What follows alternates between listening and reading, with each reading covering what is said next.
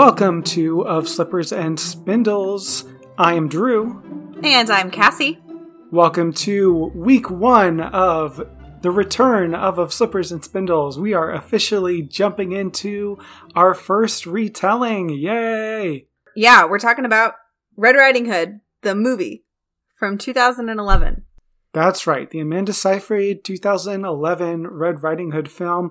I'll just say right up here up front if you have not seen this movie, you probably want to watch it before you listen to this podcast because, as always, we are not a spoiler free podcast. And this may be like the most mystery esque yeah. retelling we've ever covered. So, like, if you are interested in the mystery, if you're sensitive to spoilers at all, this is the one to make sure you watch the thing before you listen to the episode because yeah because this one mystery, is really it is a good mystery and it's mm-hmm. they it really is like this question of who is the culprit like who's mm-hmm. behind all these things that are happening and they're pretty good at their misdirection and so the yeah. ending can be kind of a surprise yeah yeah so this is your official warning from here on out spoilers are free game. So mm-hmm. let me ask you off yes. of that, did you guess? I did. Who, who I was did. You did? Oh, okay. But I I figured it out in a way that feels like cheating. Okay. Because it wasn't much to do with the clues in the story. Hmm. It was more process of elimination because I know how storytelling yeah, works.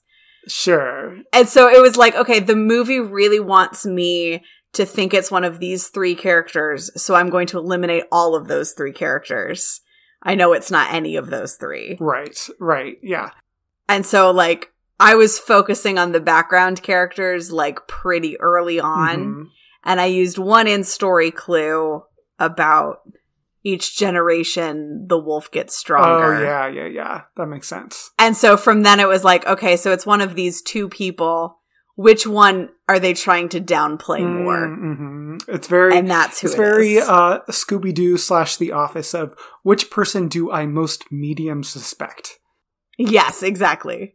So I did figure it out, but but more because I understand how stories like this are put together um and less because i like actually used the the clues from the movie to figure out who the yeah. who the werewolf yeah was. okay that's fair. So something that i think is really fun about this movie i don't know if you know this or not but when this movie first came out um they put out a novelization as well which is a common practice obviously for movies today. I did know that yeah. but do you know what was different about this particular novelization? Was it a different wolf no, they okay. did not include the final chapter of the book because they wanted the mystery to remain. Ooh, so you okay. had to go see the movie. Okay, and then I'm once, intrigued. Yeah, yeah. Then so once the movie was released, they posted the final chapter online for readers t- to read. Fascinating. Yeah. So my sister Fascinating. is a huge oh, reader. Okay. She read the book before seeing the movie and was livid. She got to the end and was like are you kidding me? So um, it's I, smart I though. That's it's that's so really smart. I know it is smart. Yeah. I, mean, I don't know how well it worked. I'd be interested to know because, like, obviously, well, there was... you can find online like this is a thing that they did, but there's no reports about like what was the result of that. Do they think that more people saw the movie because of that? I'd be interested to know. I would too, and I think that this is um this was kind of in the heyday of experimenting with interactive storytelling. Mm. Yeah, so there is a book series that was released over the course of 2009 through like 2016. So over the course of about five years or so, a little bit more. Um, and the first book's called Skeleton Creek. And it was a dual perspective mystery novel where you have two characters who are sharing their thoughts and recollections as they try to solve this this like suspenseful mystery. And one of them is writing in a journal. The other one makes videos, like video diary kind of deal. Mm, and so mm-hmm. you would read the book and you would read the journal and then you would get to the page where it was like to get the next part of the story, go to this web address. Whoa. yeah, and you would cool. type it in and you would type the password and then you could watch the video that was the next chunk of the story. And so that came out in about 2009, the first book of that series. And so I feel like this period of time, like 2009 to like 2012, 2013, people were getting creative with storytelling formats. Mhm, mhm. Um, it's when kind of we had the rise of like the web series on uh, YouTube as well, doing serial kind of storytelling in that format. And so it's interesting to me that that's right when this book was released with that whole kind of almost interactive element with the last chapter. Yeah, yeah. I think the time period of when this movie came out is very important in understanding it, not just because of what we've talked about so far, but because this is when kind of gritty fairy tales are coming back. You know, the early 2000s is all like Shrek and Ella Enchanted and brightly colored fairy tales. This, we're getting into the era of Snow White and the Huntsman and Tim Burton's Alice in Wonderland and those kind of darker fairy tales. And on top of that, this movie is obviously very heavily influenced by Twilight because And that's those movies why come out- I did not see it Mhm. until this past week because I remember seeing trailers for it and I remember sitting in the theater watching the trailer and people were like, "Oh, it's fairy tale. Cassie's going to want to go see it." And I'm like, "Nah, I don't." Because they pushed so hard on if you like Twilight, come watch this movie and I did not like Twilight at all. yeah, And so I was like, I want no part of that. yeah. And so I just actively didn't watch it. I made the active decision not to. Yeah, I saw it anyway because I will watch anything that's a fairy tale retelling. But I, I just think it's interesting to think about like how would this movie be marketed today versus then? Because then there was a heavy influence on the love triangle, and even watching the movie, I don't really feel like the love triangle is important really in any way. It's like to me, a there's true love there's no- triangle. no, no, there's no choice between the two. She's very clearly interested in one particular person. And I think if you marketed it today, the or the the emphasis would be on the mystery. I agree. Uh, 100%. And I will say that I unfairly judged this movie because having watched it this week, I really liked it and I thought it Oh, was good. Really so well glad. done. It's it's a really good adaptation of Little Red Riding Hood. I think it's really interesting. And I know one of your criteria at the end is like, don't make it a werewolf. Like, well, that's my bonus else. points. Yeah, your bonus criteria is like find a way to do it that's not a werewolf. But I think because ultimately the werewolf of the story is not the love interest, I think it feels less. It feels less that way. And also, it's very upfront about the fact that it's a werewolf. Like, Oh, it's true. the werewolf portion is not a twist. Yes. It's not like surprise at the end. It's Yeah. from the very beginning. It's like, hey, this wolf is a werewolf. And so because of that, Yeah, yeah, that's a good point. it was more palatable to me. And I thought they did it really well. So let's go ahead and, and jump into kind of going through the movie kind of beat by beat. Yeah. Um, I, I will say, we talked about this a little bit before we started recording. Um, there's been a bit more of a delay than usual between me watching this movie and us recording this. yeah. um, and I have consumed media and recorded other podcast episodes in between. That is So the trickiest I- thing I'm- about the, about running a podcast that's all about like books and movies is that like you do everything you can to like have the last thing you do before you watch the podcast be either reading that book or watching that movie. But sometimes the timing doesn't work. Yeah. And so since I watched Little Red Riding Hood, I have uh, read a book called Heartstone, which is Pride and Prejudice and Dragons for uh, my other podcast network. I've read Northanger Abbey by Jane Austen and watched Northanger Abbey for my other podcast. Um, so, so I've got some separation between Yeah. myself and watching this movie. And I have a notebook of notes, uh, but I don't guarantee that I'm going to remember what they mean. Since I watched Red Riding Hood, I have read Red by Liesl Shurtliff, Dark Shimmer by Donna Jo Napoli, Ash by Malinda Lo. I'm halfway through another book called Never After by Rebecca Lickiss, and I'm sure I've watched several movies. So look, I'm there with you. If we forget some details along the way, this is just a us. little bit of an anomaly of an episode for us. But I've got copious notes, so I think we'll be okay. I think so too. My first note is I like the early hints of how the story will play out. And I think I'm referring to we we meet Little Red, who in this version is called Valerie. Mm-hmm. And we meet her as a child. And we're shown that her mother gives her directives like stay on the path, don't wander off into the woods. And we're shown that even as a child, she does not obey those directives. And so that's kind of a hint of this story and who this character is. And I thought Yeah. that was a nice little nod. Yeah, and we also get some very clear setup of the village where Valerie has grown up. And the most important part of this setup is that there is some kind of wolf, and they make a sacrifice of their best livestock every full moon to this wolf in order to, you know, maintain this relationship where he does not necessarily kill the humans of this village. Um, This was my first big question about the world building itself Uh-huh. because they keep talking about this bargain. Like we have to hold up our end of this bargain. And if we give these goats or whatever, the bargain is that the wolf won't kill our people. Who did they make this bargain with? Like I- how did this bargain come to be? I imagine that it's like like a an unspoken agreement that has just developed over the years like uh, because as we know this wolf has been plaguing this village for generations we later learned that it's not the same wolf that whole time but right. this is an ongoing thing so i have to imagine like long Like trial long, and long time ago yeah s- someone was like what if we put out these pigs for this wolf and see if he eats the pigs instead of the humans and it worked and then that's just kind of passed down through the Okay. generations it's just it's weird the language that they use to talk mm. about it. yeah yeah they yeah yeah i agree Because that was my question. I got pulled out of the story for a minute with like, how would you make a bargain with this wolf when you don't know who the wolf is? And that's the whole mystery is who is terrorizing your town. Um, but we we meet Valerie as a child and then we watch her kind of grow up and her best friend is this guy named Peter.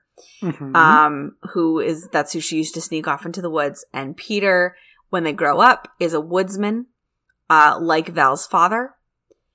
And she they're very much very clearly in love. Yeah, yeah, they are. And so Peter tells Valerie, they're like kind of flirting, and he tells her, they've arranged for you to marry Henry Lazar. So he's suggesting that they run away together. So um, this is like an important thing in terms of the love triangle that like she's in love with Peter, but her family and the the Lazar family have arranged for her to marry Henry. And so another important thing that's going to come back over and over is the idea of running away. So it actually seems like they Yes. are about to like run away together. And then there's a, a bell that tolls that signals that there's been a wolf attack. And so they kind of run to the village and Amanda Seyfried very awkwardly says, mother, father. It's so like, it's the worst line of the whole movie for me. It was, it Yeah, took me it out of it. I was like, that was so awkward.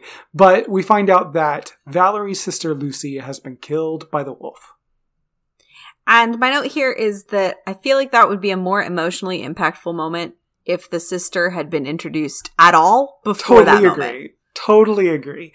We we see got Lucy more later, but we should have met Lucy at least for a moment. Well, because they did that whole flashback in the beginning, like showing her as a child, and they could have at least mentioned, like, Take thirty I seconds also had an older Lucy. sister. Yeah, yeah. I agree. because here it's like we're sobbing over the body of this young girl. It's like, oh, it's my sister.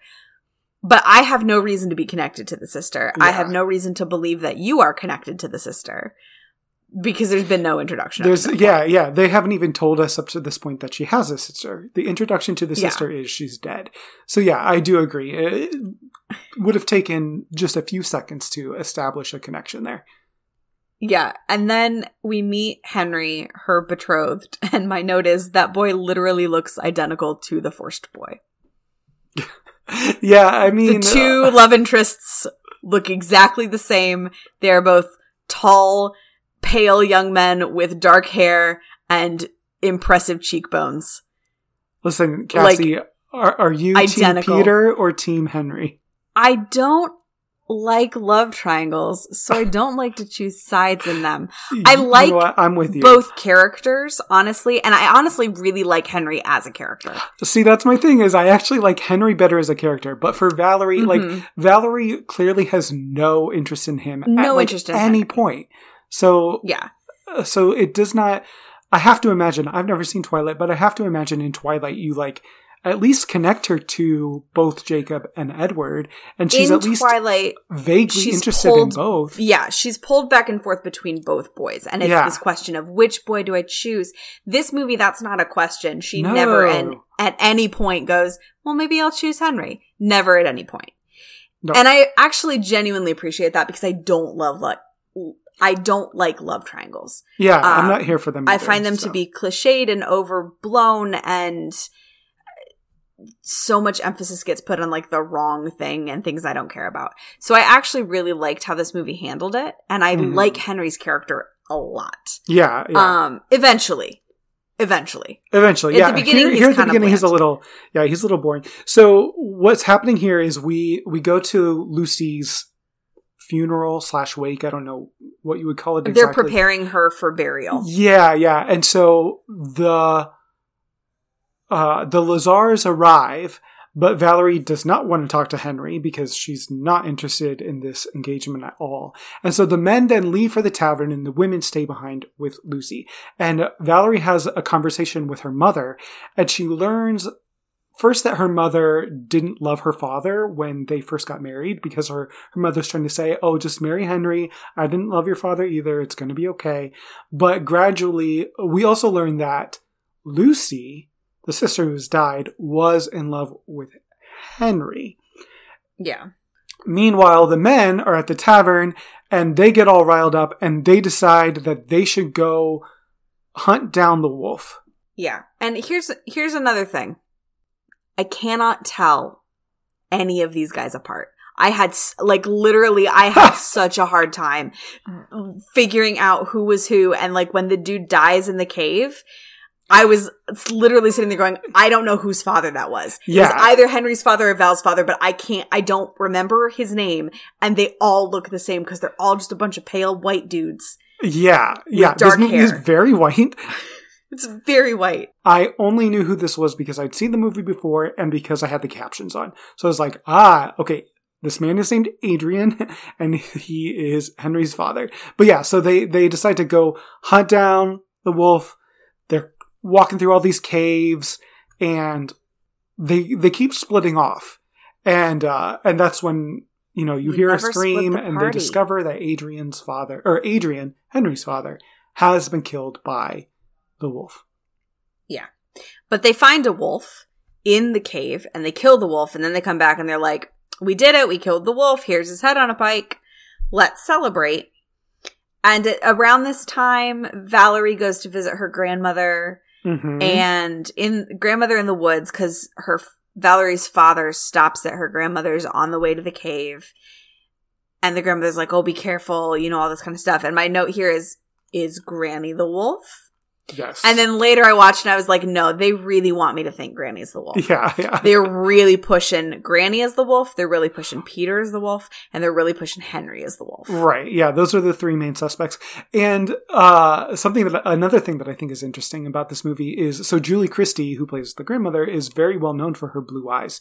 And everyone in this movie except for Amanda Seyfried, how do you say her name? I don't know, Seyfried. They all wear brown contacts because the wolf is established as having brown contacts. So every background character, every supporting character, if you're not Valerie, they either have brown eyes or they're wearing brown contacts in order to like maintain Broaden the, the, possibility that it could be anybody, is the wolf. which I think is actually pretty smart. I agree. And uh so there there's a priest in this village who we so we established that the werewolf typical werewolf things can't cross onto holy ground, can be killed by silver, you know, all the all the traditional werewolf Mhm. bits. Mhm. And he has sent for a famous werewolf hunter to come and help rid the village of this wolf. And right before he arrives, Valerie sees her mother mourning the death of Adrian. And so she learns that Adrian was the man that her mother was in love with before she married her father.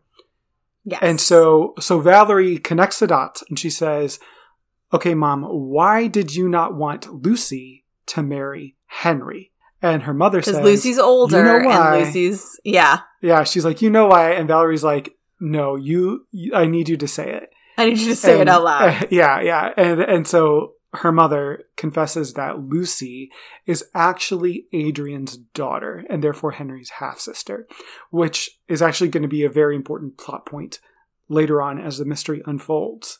It is. And my next note is I've got a bad feeling about Claude. Yes, so Claude is a Turned out to be an accurate bad feeling. I know this is like my biggest problem with this movie is the treatment of Claude. He's established as being disabled or or you know there's something there but they never establish what exactly is going on with him. Um but yeah, you're right. Not he's not headed And- for a great destiny. And here's the thing, like yeah, the treatment of Claude in this movie is not good because No. he's used as a scapegoat. Yeah. Um he is set up as oh this must be the wolf because of all of these reasons. He follows witchcraft, he can do card tricks, like all this kind of stuff. Um and so he's like thrown into this thing and tortured and eventually killed by the werewolf hunter trying to force a confession. And yes, that's horrible. Absolutely. However, it doesn't bother me as like something that I think the movie did poorly because it's very true to witch hunting Yeah, um unfortunately. yeah. historically. And and honestly, most of the time the people who got decried as witches and persecuted in that way were women who were poor, um, women who were ostracized, and then people with um, some mental disabilities, Yeah. um, the the so called simple minded, uh, because they were easy scapegoats. Yeah. And it's horrifying and it's awful. And I think it's supposed to be. It's supposed to be horrifying and, and yeah, awful to no, you're that. right. You're right. Yeah, yeah. It is established as this like horrific thing that happens. But that's jumping ahead a little bit. Yeah, yeah, yeah. That's okay. We introduce Father Solomon, who is played by Gary Oldman, and oh, so good. he's very good in this role. I don't always love Gary Oldman, but he's very good in this role. He um, is a werewolf hunter. He brings his children with him on the monster hunting mission. Yes, he brings his his two daughters, and they're like, "Are you gonna find the monster that killed mom?" And he's like, "I I, I sure hope so." and then the the villagers are like, "We don't need you anymore. We caught the wolf. Look, here's its head." And he's like, "Let me tell you a story of the time that my friends and I hunted a werewolf. We cut off its paw. When I got home, my wife's hand was cut off." And then I looked at the paw in my pocket and discovered that it had turned back into a human hand. And so I killed my wife and told my daughters that the wolf killed my wife. So that is just a regular wolf because if it was a werewolf, the head would have turned back into a human head, which is very dark. Very dark. And it should be noted he's carrying this hand around with him. yeah. Like he has Yeah. it in a box. He opens Yeah. the box and shows them. Yeah. Which It's very weird. it's unsettling. And also, like, there's no proof you cut that off a wolf, but it it's it's Mm, fine. yeah, I it's guess whatever. that's true. It's Yeah. it's whatever. Yeah, that's a good point. Father Solomon also has like all of these ways to potentially kill a werewolf. So he, ha- he has a silver sword that's been blessed, and more importantly, he has um, like additional silver tips that have been added to his fingernails, which It's is gross. weird and gross, but like a cool detail. I think. Yeah. Um, I have a note here that says "nice nod to Three Little Pigs." I no longer remember what that nod was. Hmm. Oh, uh, there's a line about huffing and puffing and blowing your house down. yes, I think. that's what Yeah. it was. Yeah. And so we also learned from Solomon that during the week of the blood moon, which comes every 13 years, a werewolf's bite will turn any other human into a werewolf. So that's not something that is like constant with the werewolf. It only happens during the week of the blood moon every 13 years, which conveniently this story is taking place during taking the week place of the that, blood of course, moon. Yes. Yeah. Um, and so he, Father Solomon says, "Have your party, have your celebration. I'm going to bar the gates so that nobody can get in and out. But by all means, go celebrate if you're so convinced that the wolf is is gone and isn't going to harm you." Yeah. So the villagers have this party and all these things happen where like Valerie sees Peter dancing with another girl cuz Peter's at this point has said like we can't be together. You need to go marry Henry. And then Henry confronts Peter because Henry blames Peter for his father's death because it was Peter who said that they should split up in the cave. And then also Valerie tells Peter that she loves him and they go like make out. And then all of a sudden, what do you think would happen? The wolf attacks. But the wolf attacks. Of course. And I've got a, I've got a note here that says, "Okay, but once taught me it's never the guy named Peter if they want you to think it is." yeah, yeah, it's too obvious. It cannot be the guy named Peter when there's a wolf involved. Yeah. Peter and the wolf. Peter and the wolf. Yeah, and so the wolf shows up and starts killing everybody, hmm attacking everybody. Everybody's running. They're like, get to the church because it's holy ground and the wolf can't get you there. But Val's friend Roxy can't find her brother Claude. So Val is helping Roxy find Claude. And they get cornered by the wolf. And the wolf can talk to Val. Yes. It's in her head. Nobody else can hear the wolf speaking. She's the only one who can. She's the only and I thought that was a really clever way to incorporate this question of why can the wolf talk? Mm-hmm. Yeah. And, and we will learn why it is only Val. Yes. But but at this point, all we really see is like Valerie is there with Roxanne, and Valerie is talking to the wolf, and Roxanne is just looking on kind of in horror. And that's all we really know at this point. Yeah. But the wolf is saying, Come away with me. Yes. Come saying- run away with me. Let me Mhm. turn you, you know, be with me. Because that's what the werewolf wants. The werewolf wants Val. And if Val doesn't agree to go with the wolf, the wolf will destroy her village and kill everyone. Yeah. Yeah, he kind of says, um, come with me. And she says, like, you have to leave everyone alone if I do. But that might not be till later, actually. But, um, so what kind of happens next is that uh, one of the soldiers who was like bitten is still alive. And so Father Solomon kills him with the silver sword right in front of one of the other soldiers who is his brother. But he has to kill him, otherwise he would become a werewolf. And Father Solomon's like huge thing is like, Yeah, so he says a man bitten is a man condemned. we cannot allow wolves to continue to live. Yeah. And then uh, again, Peter says we should run away. And now Valerie declines because now she's wondering, like, Is Peter the wolf? is wolf? he the werewolf? Because the wolf is saying the same thing. Yeah. I've got a note here that says, in case you didn't know Father Solomon was the bad guy, and that could refer to any number of things. Uh, Well, uh, he he yeah. kills the guard in front of his brother, and Yeah. then they find Claude, and Claude was doing like sleight of hand magic tricks earlier, and he's like, he must be the wolf because of these reasons, and Mhm. so they throw him into, you know, this giant brass elephant to be tortured, and Claude's sister Roxanne, who is the one that was with Val, she is desperate to save her brother. And so she goes to Father Solomon to try and make a deal to save her brother. And she offers herself to Father Solomon. And it's a really gross scene where he's Yeah. like, Oh, turn around and let me see you from all sides. And it's like, this is so uncomfortable. And finally, in desperation, Roxy says, What if I could give you the name of a witch? Would Mhm. you release my and brother then? that he is interested in. Cut to Valerie in shackles. And she's kind of Yep. like on trial in front of the whole village. And so Roxanne says she can climb the tallest trees. She runs faster than the other girls. She wears the devil's color because grandmother, you know, gave her the red cloak uh, back at the beginning of the movie, and she can talk to werewolves. And so Valerie reveals to everyone that the wolf has promised to leave the village alone if she will go with him. And so the Father Solomon and his guys decide, okay, we should use Valerie as bait. So they end up like putting this iron wolf mask on her and they uh shackle her in the village square while everybody like hides in their homes in order to try to lure the werewolf out. And then we get a really lovely scene that like genuinely I love the direction that they took this because Henry goes to Peter and he goes, "We can't let them do this to Val. You and I need to put aside our differences. I understand she's choosing you.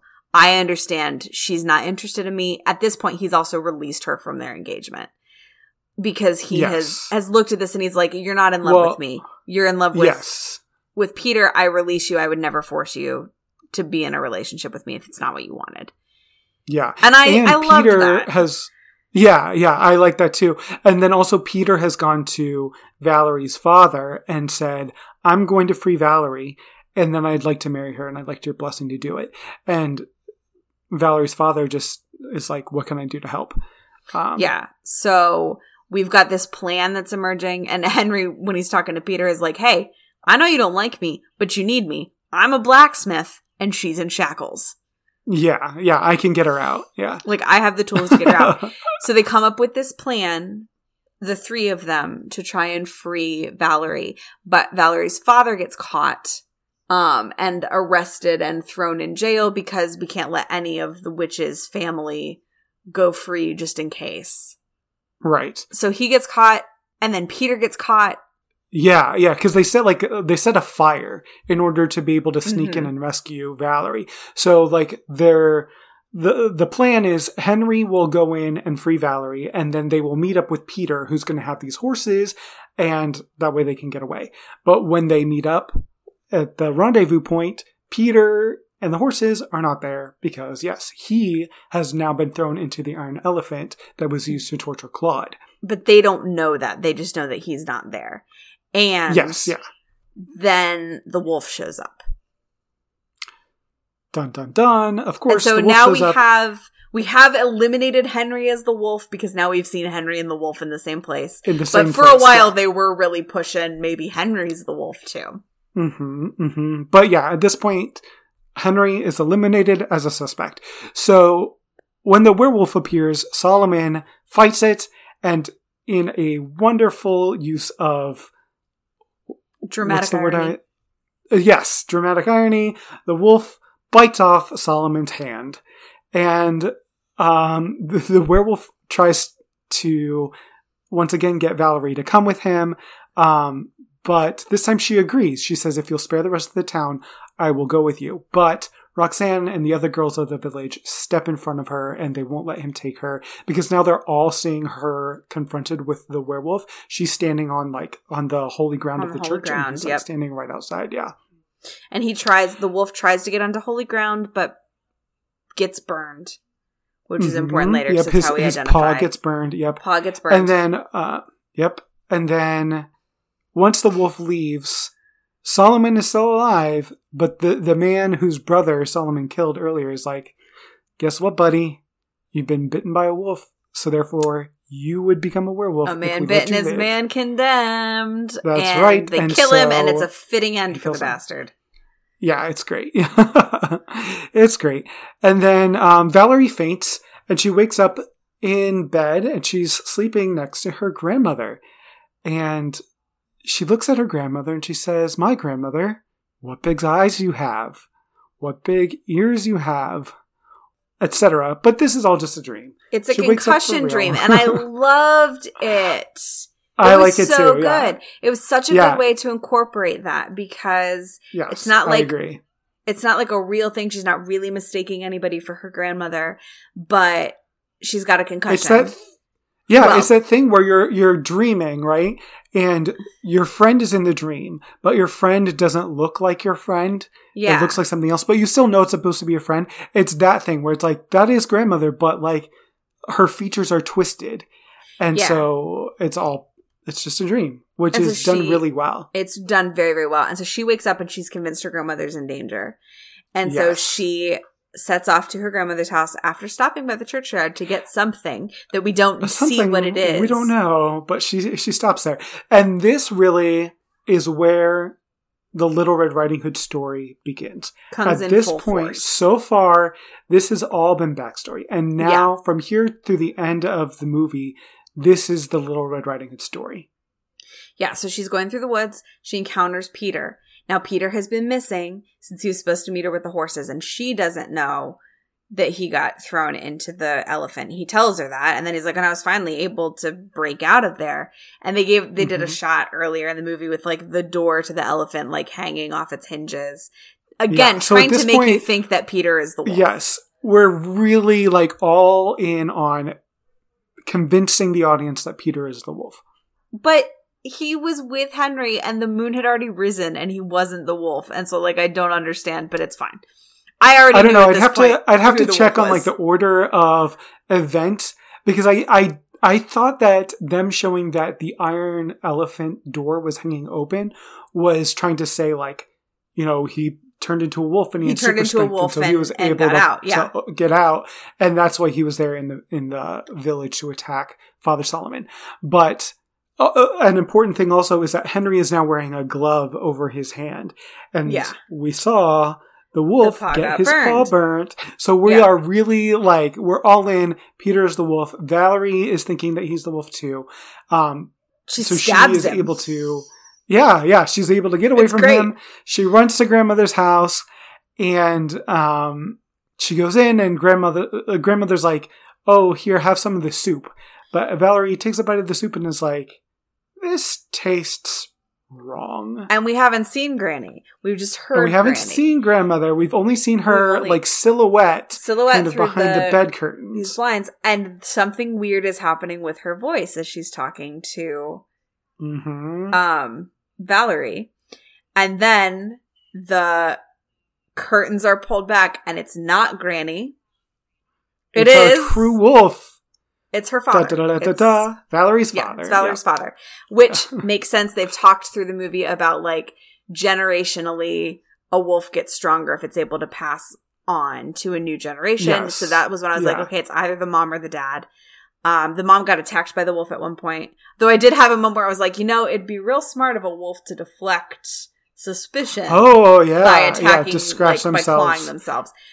But Yeah. I was like, no, they they're really trying to play up dad as like inconsequential and unimportant. Yeah, Yeah.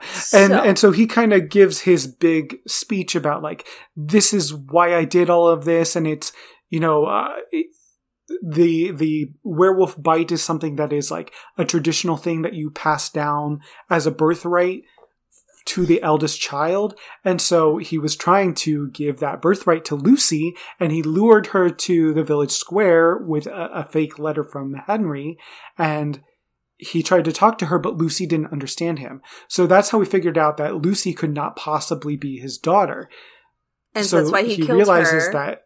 Yeah, That's yeah, why he so killed He, he, he kind of killed her by accident. by accident. But killing Adrian and scarring Suzette, um, Valerie's mother, those were acts of revenge. Yes. So when you like go back and you look at all the clues that the movies put in, you can figure this out, which is the mark of a good plot twist. You shouldn't yes, I totally see it agree. coming That was the first yeah. time through, but the second time you should see all of the clues. Yeah, yeah. When I first saw this in 2011, I didn't see it coming. I, I, I It's wasn't done paying attention very, to the very father well. at all. Yeah, and this time, obviously, I knew, so I was, I was watching for it, and it's, it's done very well. It is, it's there if you're looking for it. Yeah, they've gotten him out of the way every time the wolf appears, you know, in various ways that like you don't that don't stand out as suspicious Yeah. like as you're watching. It's very very well done. yeah, So he's trying to attack her. He wants to turn her. She, Peter comes running in with his ax Mhm. He's the huntsman. And Yep. he fights with her father.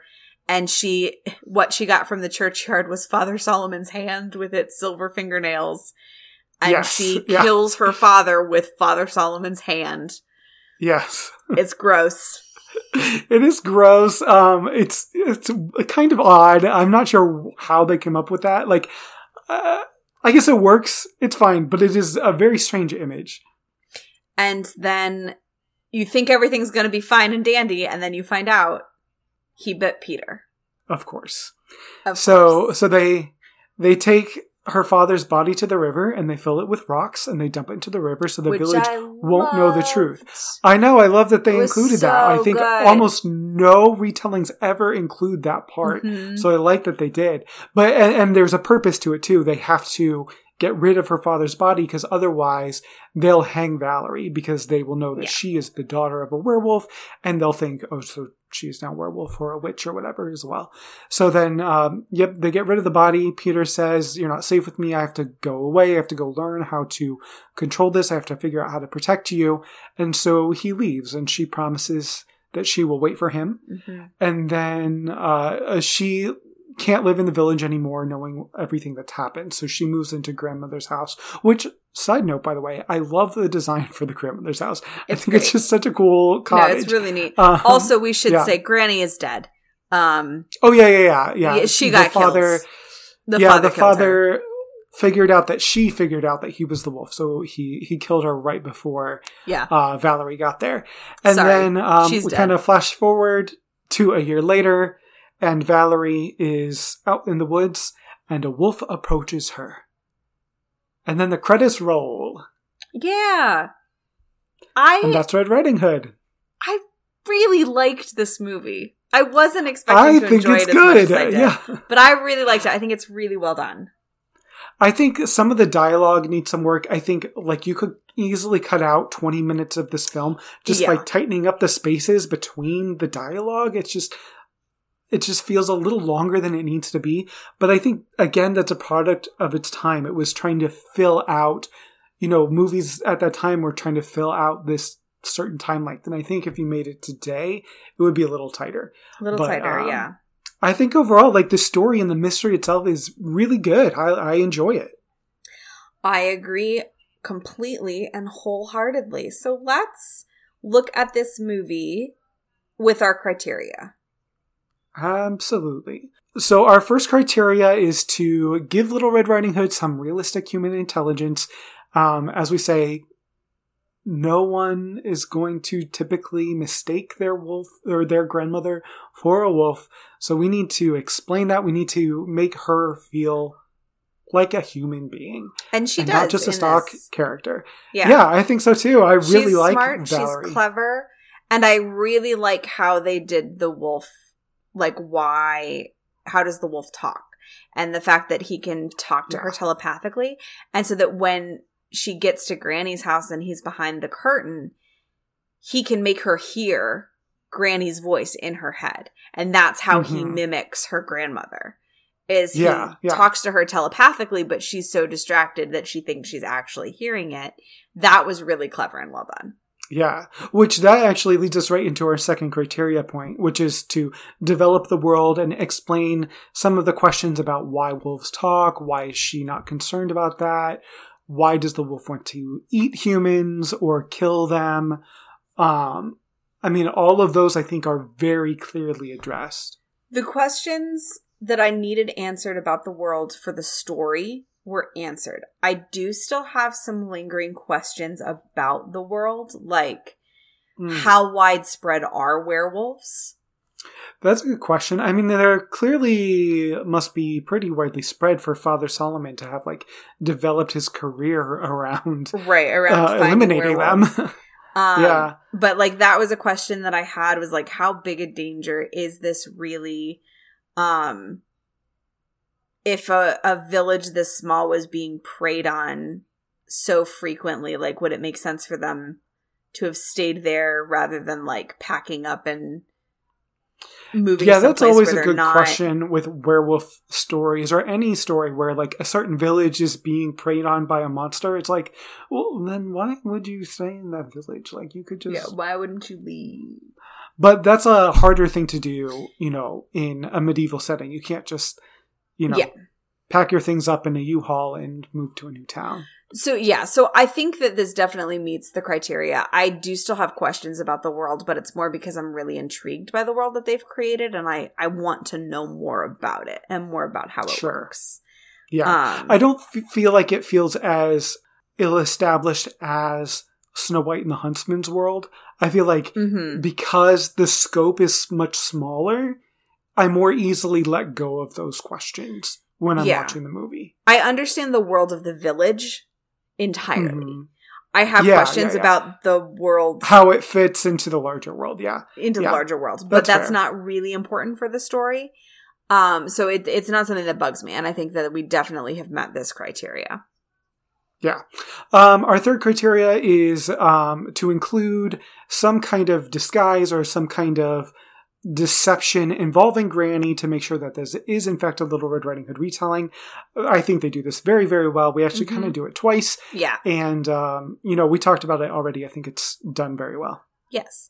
And my last point was uh, refocus the messaging of Little Riding Hood in a way that takes responsibility off of the child, places it onto the adults that should be protecting her. Um, I think they did this really well too. So this didn't feel like the message was just, well, you should obey your elders and not be provocative. Like that's not the message of this movie at all. No, no, definitely not. I don't know what I would say the message is, but the emphasis isn't really on a message of any kind. It's on the mystery. Yes, exactly. And that's why I think it works. Yeah, and I especially for a movie that was made in 2011, I really appreciated how they handled kind of Henry's character and they that they didn't make this into a full-blown like classic love triangle where you've got to choose between the two guys. I appreciated having this male character who recognized like, "Hey, this girl's not in love with me and I don't want to force her into doing anything that she doesn't want to do, so I'm going to bow out gracefully despite my personal Mhm. feelings." That I feel like is uncommon for a movie of this time. And yeah, yeah. And he's still like emotional refreshing. about it. You know, Yeah. I, I I think of the two, I actually prefer. I may have said this already, but I think I prefer Henry. Oh, I like Henry better as a character too. Like, sure. yeah, I prefer his character. But for Valerie, I Yeah. you know, there's no question that she's meant to be with Peter. Yeah. All right, and so that is Red Riding Hood. Next week, we will be talking about Red by Liesl Shurtliff, which is like a very dramatic change as we now go into a middle grade novel that will incorporate some other fairy tales as well in some really fun ways. So, uh, that is your homework for next week if you're reading or listening or watching along. Um, Red by Liesl Shurtliff. And it's my homework too, because I haven't read it yet. I am really excited to hear your thoughts on it. I'm excited to read it. I really like what she did with Snow White, and I'm excited to see how she tackles Red Riding Hood. So, if you want to connect with us, please give us a follow on Instagram and also join our Facebook group. You can find us both places at Of Slippers and Spindles. And if you'd like to get in touch with us, you can email us at of slippers and spindles at gmail.com. And if you'd like to help out the podcast, especially as we are jumping back in and getting everything started again, you can jump onto Apple Podcasts and leave us a five star review. It goes a really long way in helping other people find us. Other than that, I think that's everything we have for you this week. Cassie, anything else? I do want to say that if you live in Greece and you're listening to us, um, thank you. We charted Thank in you. Greece this month. We're charting in Greece. we got an email from our our uh, hosting website that said, "Hey, you're at like number seven, I think, or Seventeen, I think, but seven still, or seventeen, like, I don't remember, in Greece, So- and we were like, you know what, that's awesome. if you're a listener from Greece, uh, please reach out to us because we're Yeah. very interested in in why that's happening. Uh, We're not going to look We a gift horse in the mouth, but Yeah, yeah. Thank you for listening. I'm going to add it to all of my like email bios and my resume. Co-host of of Slippers and Spindles, number seventeen in Greece, In in books and literature. In Greece. Yes. But no, All other right. than that, uh, it's been great talking with you about this movie, and I hope you guys have enjoyed listening. And we'd love to chat with you more on Facebook or Instagram. And until next time, friends. See you next week.